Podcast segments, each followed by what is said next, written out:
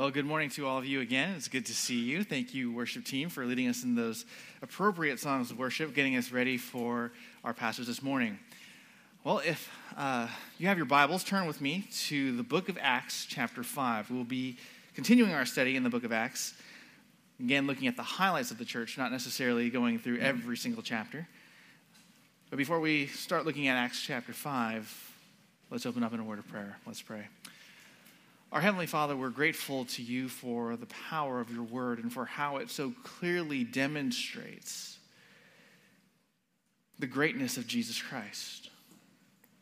We pray that as we study your word this morning, that that would be apparent to us, that we would understand the church is all about you, and that we would live in light of that. We pray, Lord, for humility as we look at this text and as we see what you have for us there.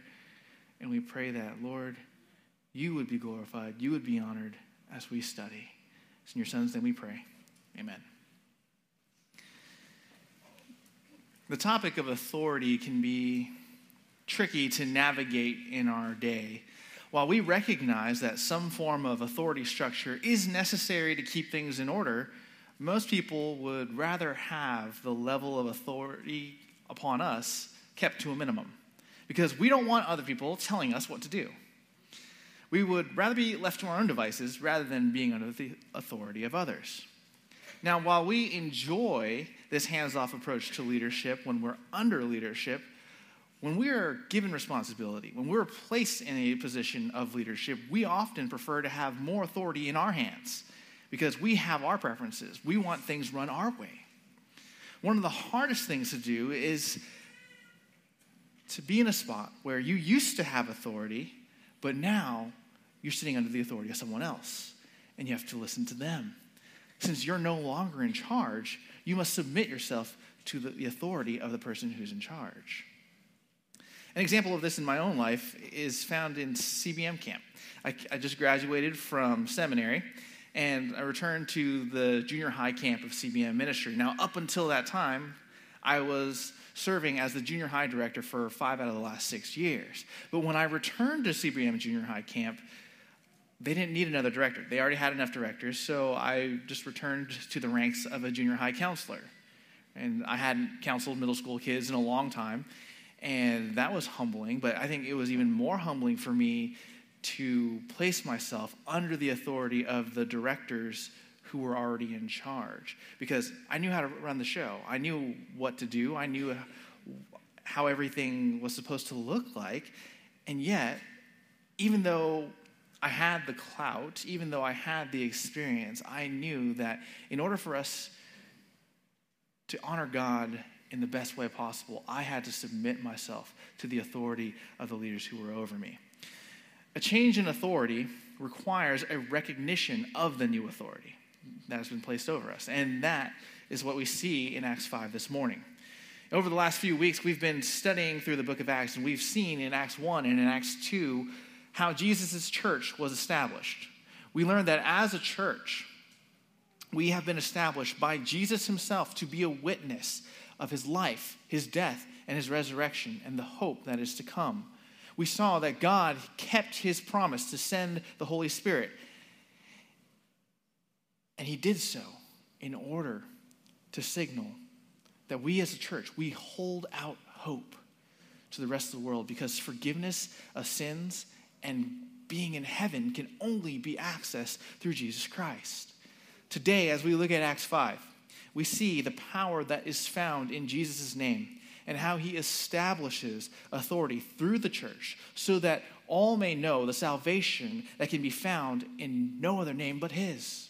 And we will see how Jesus establishes his authority through two events that reveal his authority over the temple. Two events that reveal Jesus' authority over the temple. The first event that we will observe is the purifying judgment. The purifying judgment. Verse 1 to 2. But a man named Ananias, with his wife Sapphira, sold a piece of property and kept back some of the price for himself, with his wife's full knowledge. And bringing a portion of it, he laid it at the apostles' feet. Luke begins by introducing us to a man named Ananias with the word but. Normally, we would just ignore this word and continue reading because many of us are familiar with the story of Ananias and Sapphira. We teach it to our kids in Sunday school by using Ananias and Sapphira as an object lesson. Don't lie, kids. Don't be like Ananias and Sapphira because if you lie to God, you die. No, not really. But um, you know, this is not entirely true, but it's not entirely wrong either. Right? But there is something more to this story than don't lie. There's so much more to this story than don't lie, and we'll explore that more together in a little bit. The word but, it provides us with a contrast. Ananias is being held in contrast to someone. So, who is he being held in contrast to? Well, if you just look up to Acts chapter 4, you'll see at the very end, verse 36, Ananias is being held in contrast to a man named Barnabas. You see, in response to Peter's two sermons and the public showdown that went on between the apostles and the religious leaders, the church, it continued to grow, and they demonstrated their growth and their unity as one body, one church that proclaimed the fact that God is able to bring everyone together to one place in sharing together. Right? And they did that regardless of ethnicity. They did that regardless of social status. They helped each other meet needs when they were together. When someone had a need, someone in the church would share with the one who had need, either by reaching into their own pocket and giving them some money, or by selling a piece of property so that they could meet that need with the money that came from it. And so Luke, he holds up Barnabas as an example par excellence. Barnabas understands why the church exists. He understands the mission of the church and how it needs to go forth to the rest of the world. He also understands the importance of unity of, within the church. So he sells his land and he brings all the proceeds to the apostles in order to care for those in the church who have needs. Now, when you compare the accounts describing Barnabas and Ananias' actions, one glaring difference is apparent. Both men sold a piece of property. Both men bring the proceeds of those sales and they lay it at the apostles' feet. But Ananias kept back some of the price for himself with his wife's full knowledge.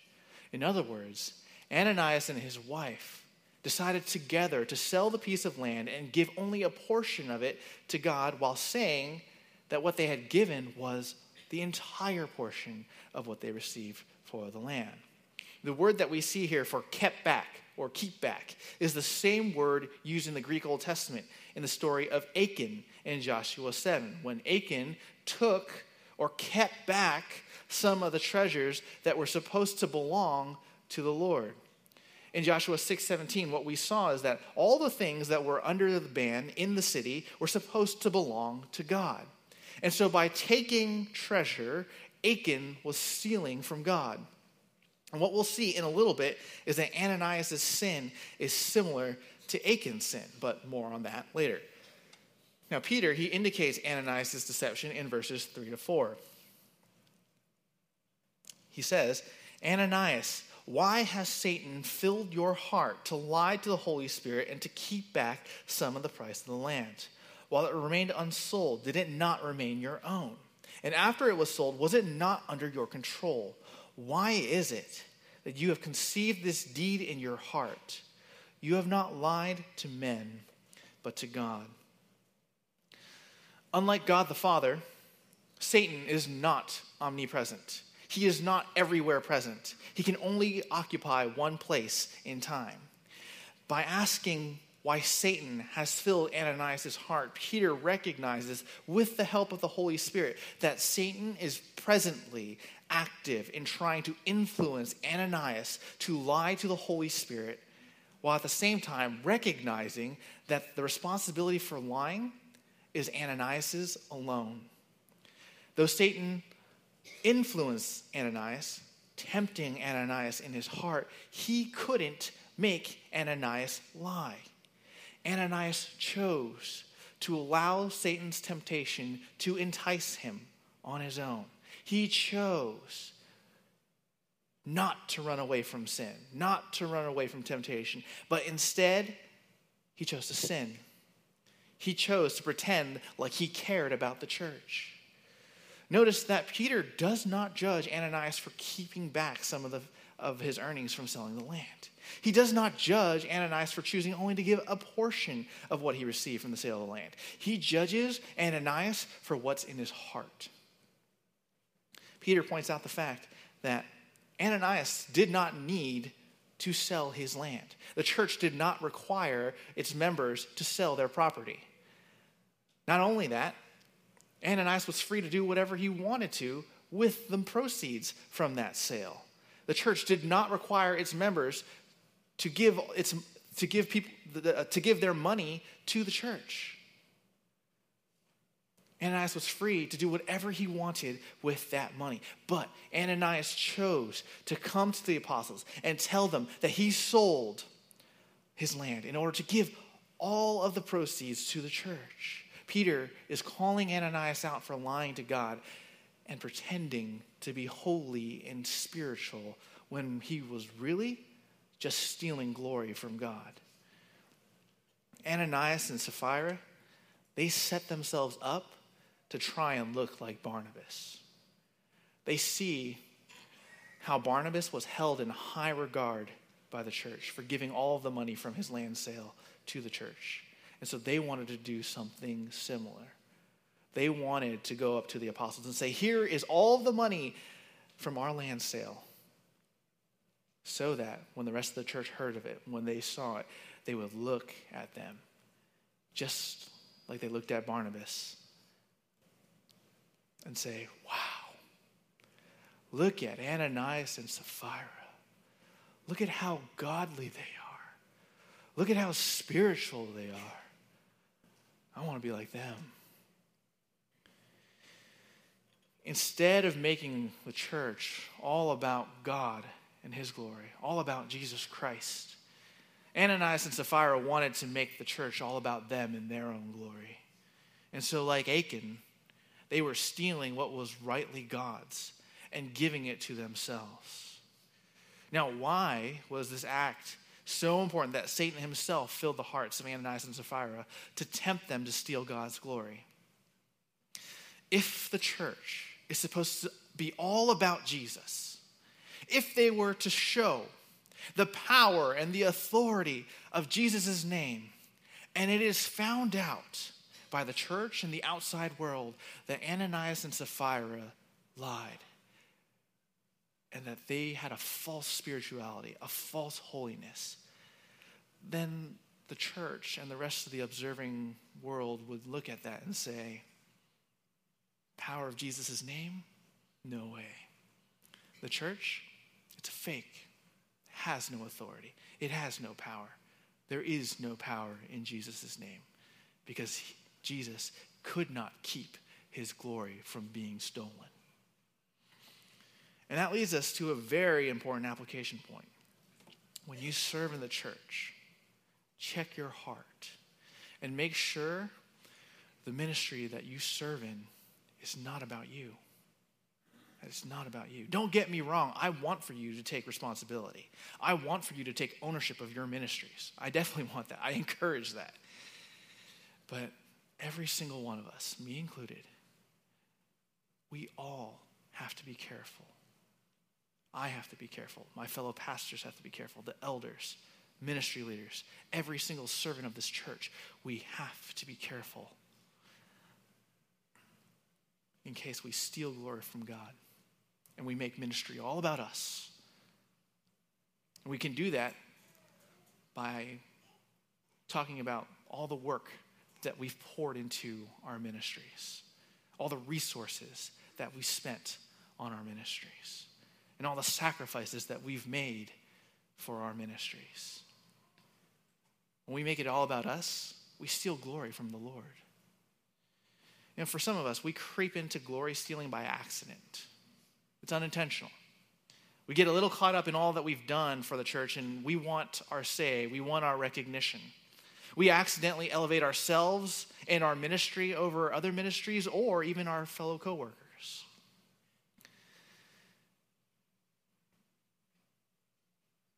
We just have to be careful. We have to examine our hearts to make sure that this is not about us.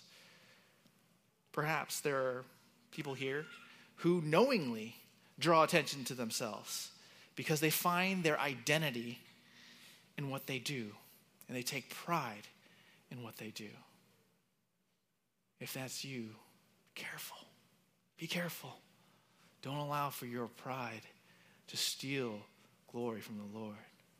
Brothers and sisters, we all must be careful. We must examine our hearts and make sure that when we are serving our Lord, we're not doing so in a manner that fuels our own pride. We have to check our hearts and make sure that we are truly doing things for God's glory and His glory alone, not just giving lip service to His glory when really all we want is eyes on us. We don't want to make our ministries something that we mold into our own image. Rather, we want for our ministries to reflect the image of God. So let us strive to do ministry with pure motives. Going back to Ananias. Ananias, he hears Peter's indictment against him, and as he hears it, he falls down and he dies. And great fear comes over all who heard that he died because he was trying to steal glory from God. And so, what we see in verse 6 the young men, they got up and they covered him up and carried, carrying him out, they buried him. Notice the hastiness of this burial. The young men and everyone present recognized that Ananias received divine judgment for his sin, that he was the object of divine curse, and they needed to bury him immediately so that, again, Deuteronomy 21, 22 to 23, they do not defile the land. You see, if we were here at church, someone openly sinned in front of us, and then they fell down dead, wouldn't you be scared? Right? You would want them out of the church immediately, right? Because the thought is, uh oh, if God's not going to have mercy on this person, he's not going to have mercy on me either, right? I got to get, get out of here, right? So that's why they quickly grab Ananias, they go and bury him. They don't want his curse present anymore. Sapphira, she gets her own chance to tell the truth as she goes into the church three hours later. She doesn't know what happened to her husband, and she goes up to Peter. But she goes up to Peter because she wants that recognition. She knows her husband went earlier to give the money to Peter. So she goes up. She wants to see some recognition. She wants to see what Peter will say to her. And that's why it says in verse 8, and Peter responded to her Tell me whether you sold the land for such and such a price. And she said, Yes, that was the price. You notice that Luke doesn't care about the money. Luke does not care about reporting the amount of the money because the money is not important. The money is not important. The issue that is here is the conspiracy to steal glory away from God rather than the money. So Sapphira confirms the price point to Peter, and Peter says to her, verse 9, Why is it that you have agreed together to put the Spirit of the Lord to the test? Behold, the feet of those who have buried your husband are at the door, and they will carry you out as well. Just like her husband, Sapphira lies to the Holy Spirit. She puts him to the test to see if he will do anything about the theft of his glory. And so she too is the object of divine wrath and is buried. And this brings up a very important point for us what we see here is that when it comes to his glory, when it comes to justice, God holds men and women up the same. There is no distinction between the two. Right? Ananias died because he lied. Sapphira died because she lied. Well, actually, because they stole glory, right? Because they stole glory. That's why. God does not play favorites when it comes to justice. He's perfectly just. It doesn't matter whether you're rich, whether you're poor, what ethnicity you are, whether you're a man, whether you're a woman. It doesn't matter. He's perfectly just. Everyone in the church and everyone in the vicinity, they get this message. They understand that they must honor the Lord, that they must respect him and be in awe of him, which is why it says that great fear came over the whole church and over all who heard of these things. By the way, it's humbling to remember God's mercy post Ananias and Sapphira. God extends incredible mercy to you and to me on a moment by moment basis. How many times do we sin in a day? Right? Whether it's thought, deed, attitude, how many times do we sin? God could rightly strike us dead where we stand, where we sit, every time we sin. Every time. We deserve that. But He doesn't because He's extending mercy. He's giving us an opportunity to repent. We cannot take that mercy for granted. Now, some of you may be wondering why doesn't God continue to kill people who steal his glory now? If it was so serious that he needed to kill Ananias and Sapphira in the early church. By the way, this is another reason why we can't read Acts as a model. Otherwise, we'd have dead bodies all over the place. As Satan is trying to derail the church in its infancy, God needed to make a point. He needed to demonstrate that there is power in Jesus' name, that the church really is all about Jesus. And so, in this show of divine power, he makes his point in a big way so that the rest of the church and the world by extension understands that there is power in the church.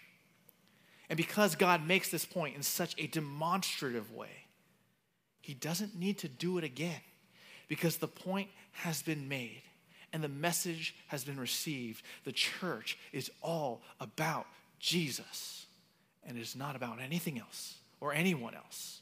It's all about Jesus. And the indicator that this message is received is seen in verses 12 to 16 the apostles, they continued to do many signs and wonders. Again, they do signs to get people to pay attention. They do wonders to get people to wonder what is God doing? And they do all these things in Solomon's portico, a large porch facing the court of the Gentiles on the eastern side of the temple. They do this in the temple. Everybody knows where the church meets. Everybody knows who the apostles are.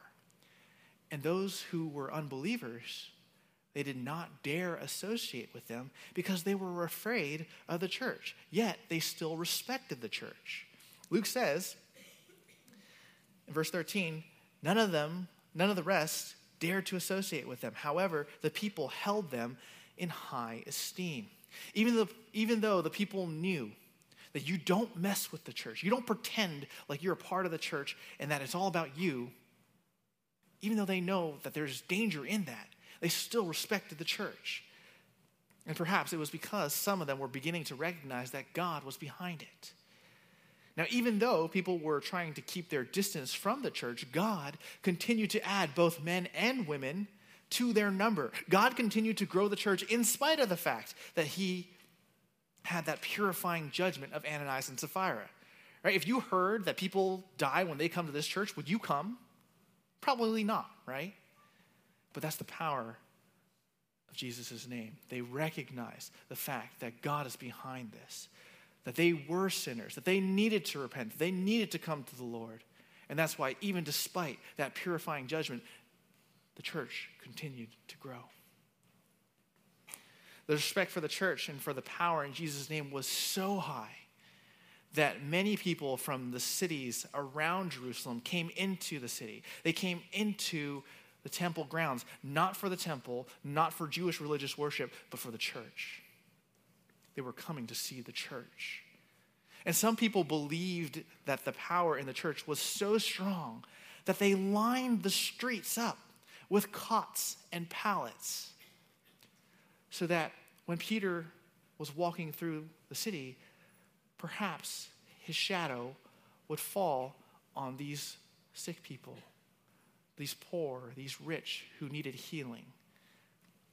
Because they thought that there was so much power that Peter's shadow, just by passing over them, could heal them.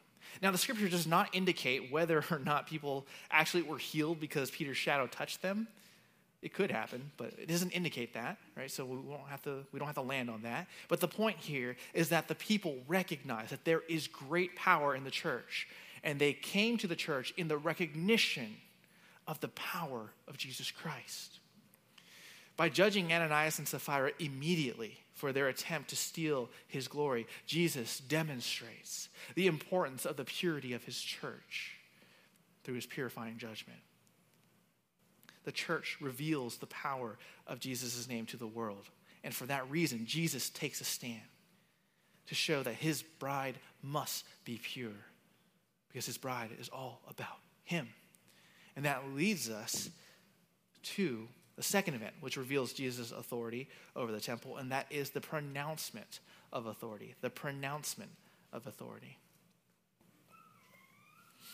The actions of the apostles and the popularity of the church do not go unnoticed by the high priest and the Sadducees, the ones who run the temple. So they seize the apostles and they throw them into public jail. Throwing the apostles, all 12 of them, into public jail is a public statement by the high priests and the Sadducees. They're telling the apostles, they're telling anyone who saw or heard of the imprisonment of the apostles, the church and Jesus have no power. We just threw them in jail. We have all the authority.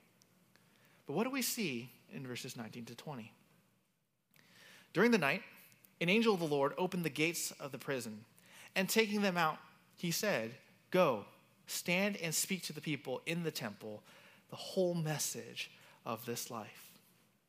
God sends an angel to the apostles, takes them out of jail at night, and tells the apostles to go back out to the temple to preach the message of Christ, just as they had been doing the day before. And so it says that the apostles entered into the temple about daybreak and began to teach. Basically, the apostles are saying the religious leaders, they may have thrown us into prison yesterday afternoon, but they have no power or authority over us. We're back, and we will continue to tell you of Jesus and his great power.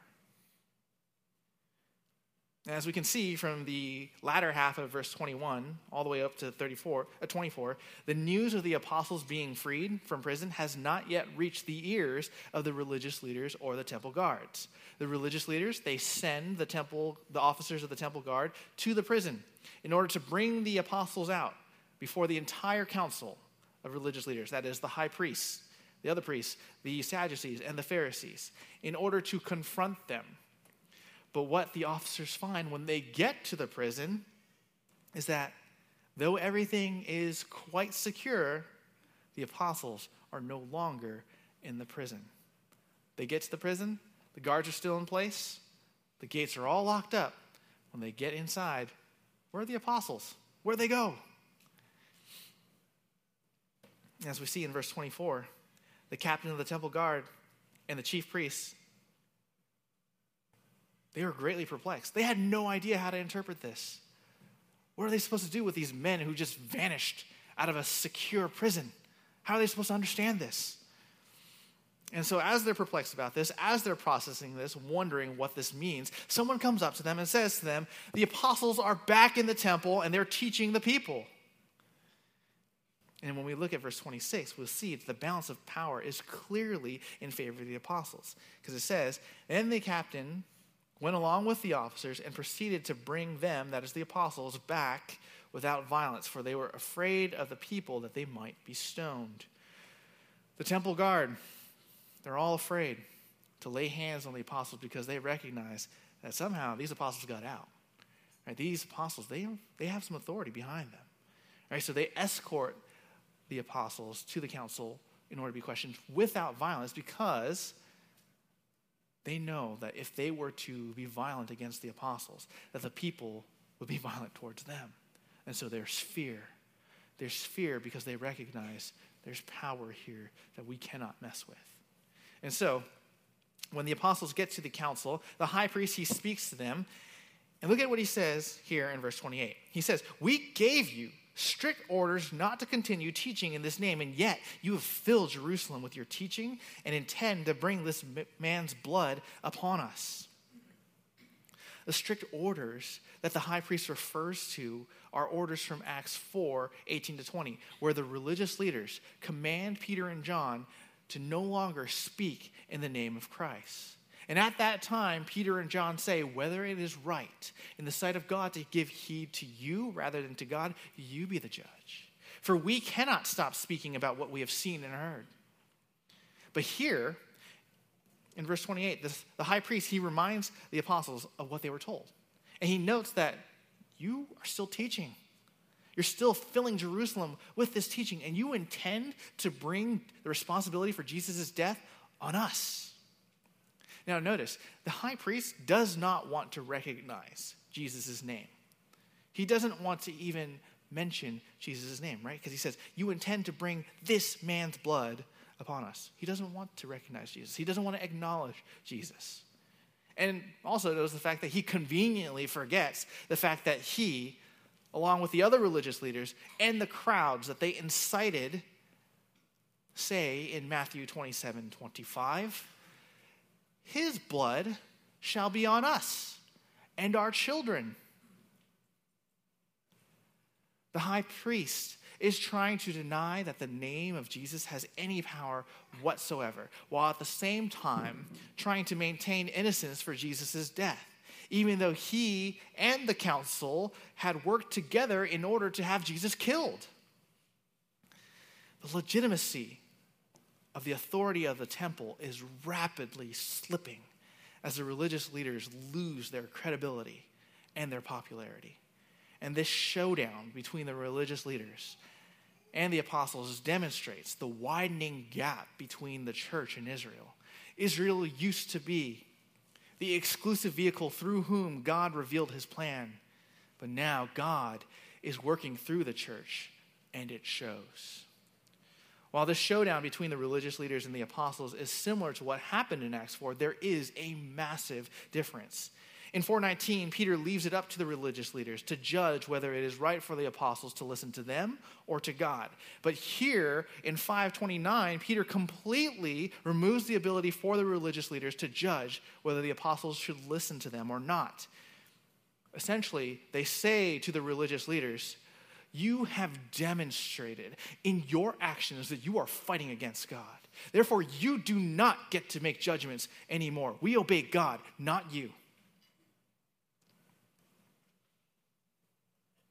Whereas the high priest refuses to acknowledge Jesus' name, Peter makes it clear that God has raised up Jesus, whom they all had put to death by hanging him on a cross. Jesus is the one whom God exalted to his right hand as a prince and savior to grant repentance to Israel and forgiveness of sins. They are saying to the religious leaders, You tried to get rid of Jesus by killing him. You said that Jesus was cursed by putting him on a tree. But God raised him up from the dead, and he reigns presently with God as a prince and as a savior. And here at the temple, you offer sacrifices for the forgiveness of sins. All of your sacrifices are worthless because Jesus' once for all sacrifice is the only means of forgiveness of sins. The one thing that you guys were good for, it's gone. It's done you've lost your power. You're out. That's really harsh, isn't it? Peter's not done. Verse 32 And we are witnesses of these things, and so is the Holy Spirit, whom God has given to those who obey him. This final remark here in verse 32 is the, co- is the nail in the coffin for the religious leaders. The apostles are witnesses of all that God has done through Christ. They are witnesses of Jesus' life, death, and resurrection, and they understand what God is doing through those events. They understand that salvation is found in no other name. And not only are the apostles witnesses of all these things that God is doing, but the Holy Spirit, whom God has given to those who obey him. Okay, it's given to those who obey him. He is also a witness as well. The signs and wonders that we saw in verse 12 and all the other things that the Holy Spirit has been doing through the apostles since Acts 2 They are all clear signs that the Holy Spirit has been given to the apostles, that he resides with the apostles. And so Peter, he points back to those evidences and he says, The Holy Spirit is with us. And so he says to the religious leaders, God gave the Holy Spirit to us because we believed in Jesus and we obey. Since you do not believe in Jesus or obey God, right? They can't even get the obey God part right you don't get the Holy Spirit. God is no longer with you, you are completely out.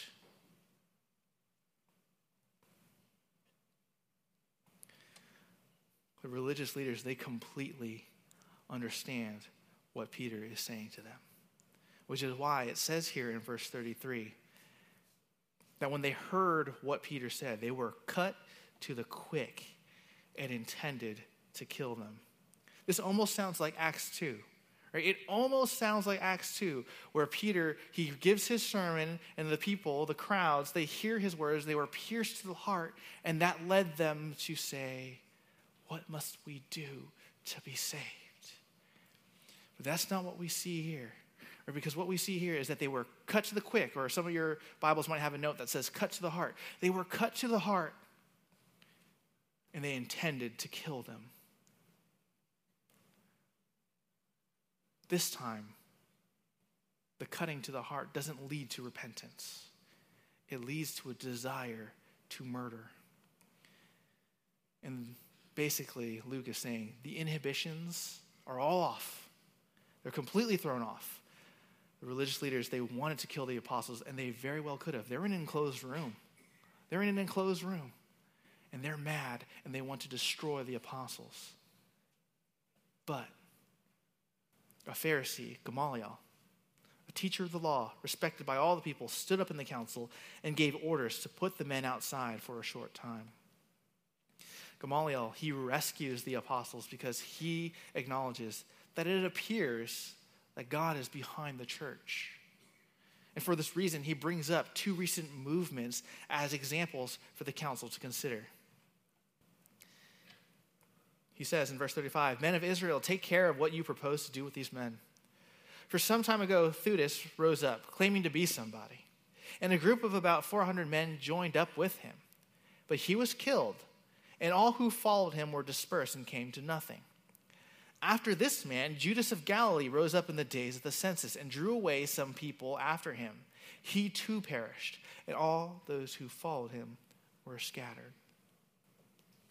So, what Gamaliel recognizes here is that these two men, they were both trying to act like Messiah. They were trying to gather people behind them, claiming to be somebody, claiming to be Messiah. But what Gamaliel recognizes is that God cares so much about his Messiah that he will not allow for false Messiah movements to thrive. And so he will put an end to them, and the movement will fizzle out. And that's why Gamaliel says, verse 38 to 39, so in the present case, I say to you, stay away from these men and let them alone. For if this plan or action is of men, it will be overthrown. But if it is of God, you will not be able to overthrow them, or else you may even be found fighting against God. Whether or not Gamaliel was saved or not is unknown but he cautions the council to consider their actions lest they be found fighting against God. And as we look at this passage from the outside, we can definitely see that the religious leaders were fighting against God. But that's not necessarily readily apparent to them in the moment, which is why you see in verse 40 a very odd response. They took his advice, and after calling the apostles in, they flogged them and ordered them not to speak in the name of Jesus, and then released them. So Luke says that the council heeds Gamaliel's advice. And yet, when they call the apostles back in the room, they flog them, they whip them, and order them not to speak in Jesus' name anymore before they release them. Now, granted, Gamaliel did not say that the council should not do anything to the apostles, but it doesn't really seem like the council is being careful, does it? Regardless, the actions of the council are important for us to consider. Up until this point, the church has not faced violent opposition to their teaching. They have not had to suffer physically for the name of Christ. And so, in a sense, the council is trying to, dis- trying to determine whether or not the movement is legitimate, whether or not they're actually fighting against God. And they do so by ratcheting up the pressure. Gamaliel is right. And God cares about his Messiah so much that he will put down rival movements. Let's see what the apostles and the church will do if they actually have to suffer for what they teach. And that's why they whip the apostles. That's why they flog the apostles. The apostles, they leave the council. But instead of tucking their tails in between their legs and running, they rejoice. They rejoice that they have been counted worthy to suffer shame for the sake of Jesus' name because they know that it means that they're doing their job. They remember that Jesus said, if the world hated him, they would surely hate his followers as well. Therefore, they don't lose heart at this trial. Rather, they're thankful that God would even consider them worthy to represent Christ in this way. So we see, even in another way, that the church is all about Christ. Because if it was all about the apostles in their preservation, they probably would have kept their mouth shut one day. But they don't. Instead, they rejoice that they get to represent Christ in this way, and they keep on teaching and preaching. Right? They don't listen to the council. They listen to God instead. And every day, the apostles, they kept right on teaching and preaching Jesus as the Christ, whether it was in the temple or in homes. They did that every single day. See, the religious leaders, they try to exert their authority over the apostles one last time by flogging them and telling them, don't speak in the name of Jesus anymore. But what the apostles demonstrate definitively is that the religious leaders no longer have any authority because they keep proclaiming that Jesus is the Christ. The mission of the church, as outlined in Acts 1 8, is to be witnesses. And the apostles were supposed to begin with Jerusalem as they continue out to Judea, Samaria, and to the rest of the world. And so, what we see here, what we've studied here today, is how God demonstrates the power of Jesus' name in Jerusalem so that the religious leaders of Israel and the, and the people in the capital and everyone in the surrounding areas will understand that if you don't want to fight God, if you don't want to be found fighting against God, you need to be a part of the church. There is no other name by which you can be saved except Jesus's. That's the only way salvation is possible. If you're here today and you've not believed in Jesus Christ, and you've not turned away from your sins, know that God currently demonstrates mercy to you. He does not give you what you rightly deserve because of your sins. We all rightly deserve punishment for our sins because God, though He is loving, is also just. He upholds that justice. And because He must uphold that justice, He must punish sin. But God is also merciful not giving us what we deserve rightly in the moment. We understand that, right, from the account of Ananias and Sapphira. He didn't withhold mercy then because he needed to prove a point. But he has extended that mercy to you now. Because God loved us, he sent his son Jesus to die on the, on the cross and to rise up from the grave three days later. And as a result, Jesus is able to be our substitute if we believe in him that God is, is, and that he does so because then God is rightly able to judge the sins of mankind while at the same time offering salvation by grace. And that salvation is available to you today by God's mercy if you will take it. That offer of God's mercy. Again, God withholding what we rightly deserve is not available forever. So I plead with you. I plead with you. Believe in Jesus Christ. Turn away from your sins while God is still merciful.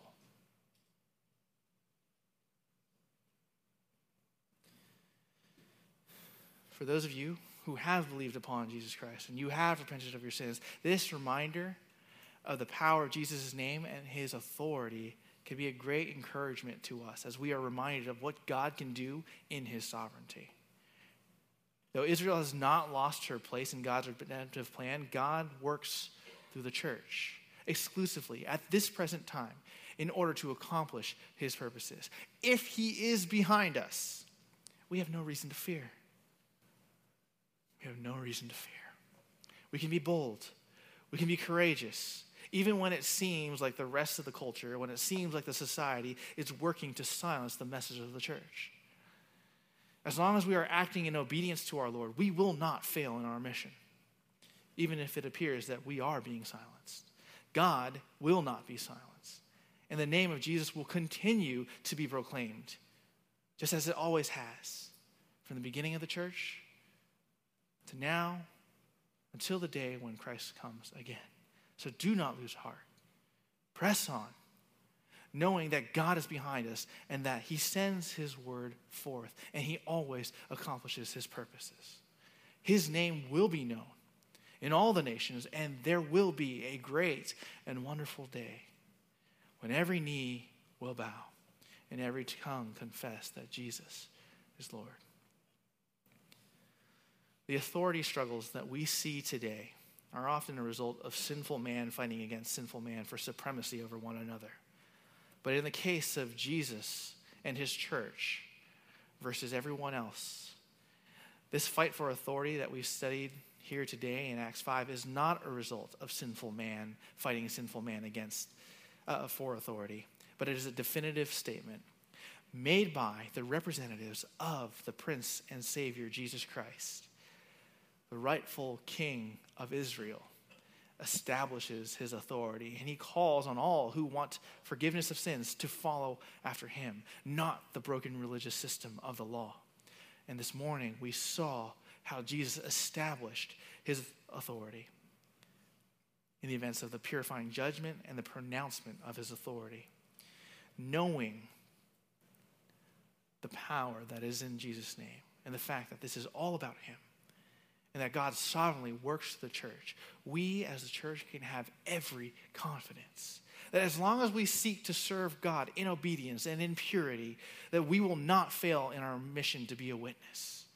We may suffer for his name.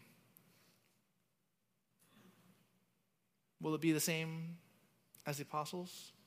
That's unclear whether it'll be to the same extent as the apostles, whether we have that privilege. But regardless, of whether we suffer or not, let us be committed to making the name of our Lord and Savior Jesus Christ known in all aspects, in all areas of our life. Let that permeate our lives until the Lord takes us home where He comes again. Let's pray. Our Father, as we study this passage, we cannot help but walk away understanding the fact that the church is all about Christ. It's all about Him. It's all about you, and it's all about your glory. And as we see that, may we be challenged to examine our own hearts to make sure that we have not stolen your glory, that we remain focused on you and not ourselves. And if we have done so, we pray for forgiveness for that. That you would help us to realign ourselves quickly so that all glory goes to you. We pray that you would embolden us and strengthen us and give us courage to speak about the power of Jesus' name to those who are in our lives. Give us the courage to be witnesses in the small little areas of our lives, but also by actually going out and telling people of what Christ has done. May you embolden us in this task. Give us strength and courage to do these things. We pray, Lord, that you would be glorified in everything. And we do so in the name of your Son, Jesus Christ. Amen.